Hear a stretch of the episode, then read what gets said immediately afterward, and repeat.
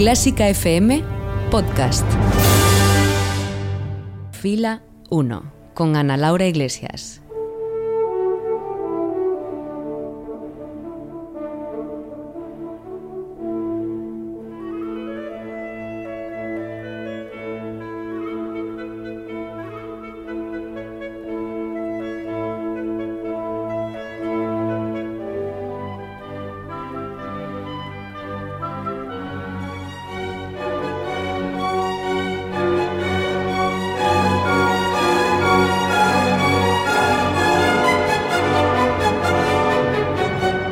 Saludos desde un nuevo concierto a la carta en Clásica FM Radio, la plataforma en la que queremos descubrirte y compartir contigo la que es siempre nuestra gran protagonista en conciertos como este que empieza ya, la mejor música del mundo. Así que bienvenida, bienvenido a Fila 1.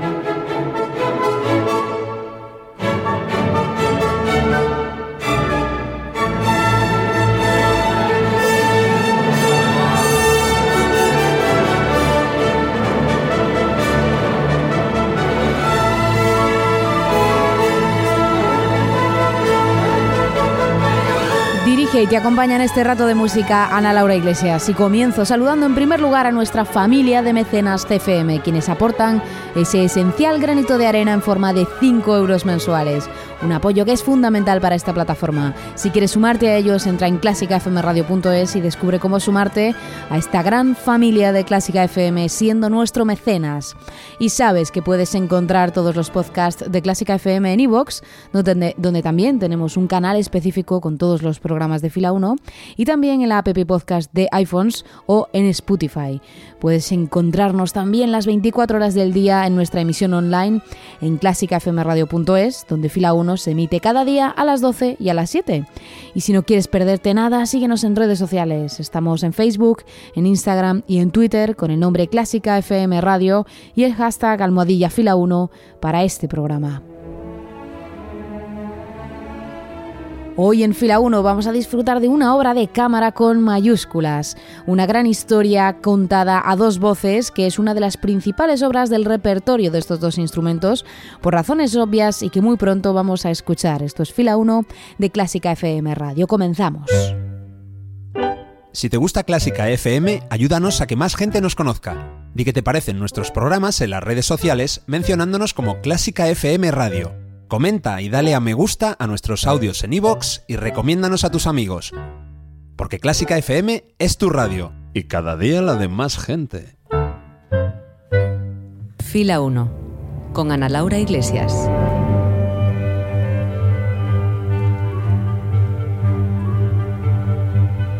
Fila 1 de Clásica FM Radio, los mejores conciertos a la carta.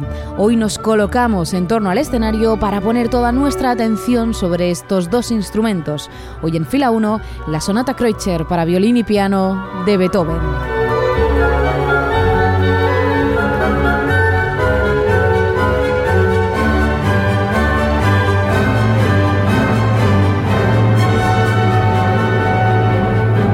Sin duda uno de los pilares de la música para violín y piano, esta colosal sonata Kreutzer de Beethoven, escrita en 1803, en un momento en el que la música del alemán comenzaba a tornar en ese sonido propio que le consagraría para siempre. 1803 fue un año brillante para el compositor, es el año de composición de obras colosales, como su tercera sinfonía heroica, que vio la luz poco después de la sonata, o también del triple concierto para violín, cello y piano, o la gran sonata Waldstein para piano. Como contrapunto a estas, obras tan famosas, vamos a hacer hueco hoy en fila 1 a una obra que muchas veces queda oculta por otras, pero que también tiene sus orígenes en ese momento de la vida de Beethoven. Hablamos de su sinfonía número 2. Esta segunda sinfonía de su catálogo, escrita en 1802 durante la estancia de Beethoven en Heiligstadt, momento en el, en el, que el compositor empezó a asimilar la idea de que su incipiente sordera quizás no fuera reversible. Sin embargo, Beethoven plasmó en esta sinfonía una cantidad de energía desbordante, en lugar del carácter sombrío que cabría esperar, con lo cual el resultado es brillante. Y lo es aún más en este velocísimo cuarto movimiento, cargado de esos efectos contrastantes que tanto gustaban al genio de Bonn y que pocas veces eran comprendidos por público y crítica. Escuchamos este cuarto y último movimiento, Alegro molto, de su sinfonía número 2 en re mayor, opus 36, en versión de la orquesta de la Gewandhaus de Leipzig, con Ricardo Chailly.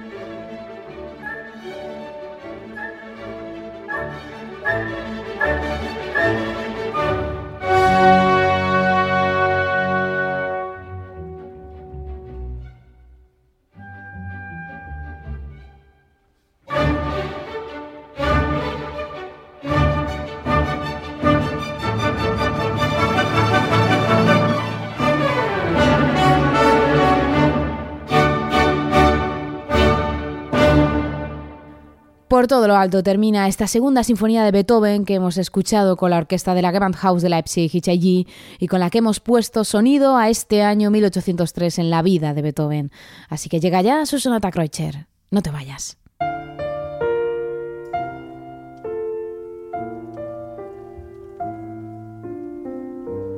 Clásica FM.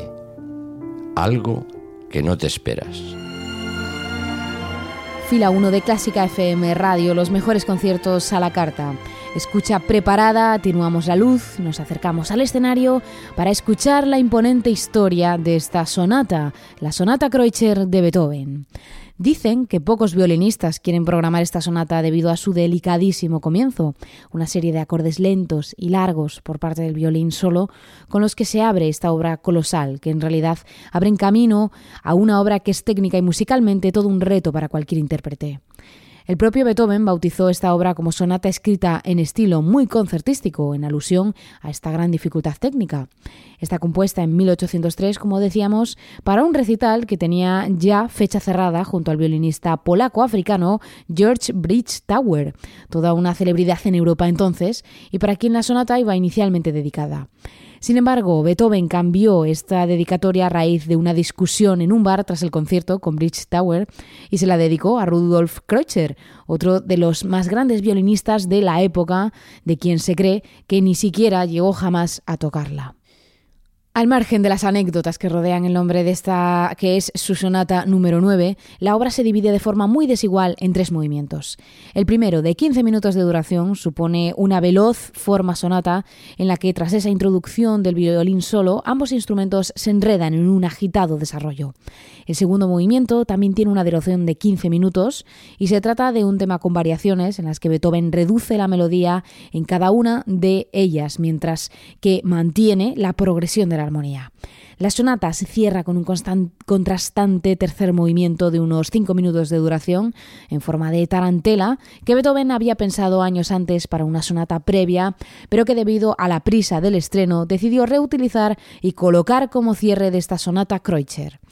Pasamos así a escuchar esta, que es una de las más grandes sonatas para violín y piano jamás escritas, sonata número 9 en La mayor, sonata Kreutzer de Beethoven, que escuchamos ya en la versión de Vadim Repin y Marta Argerich. Así que, que la disfrutes.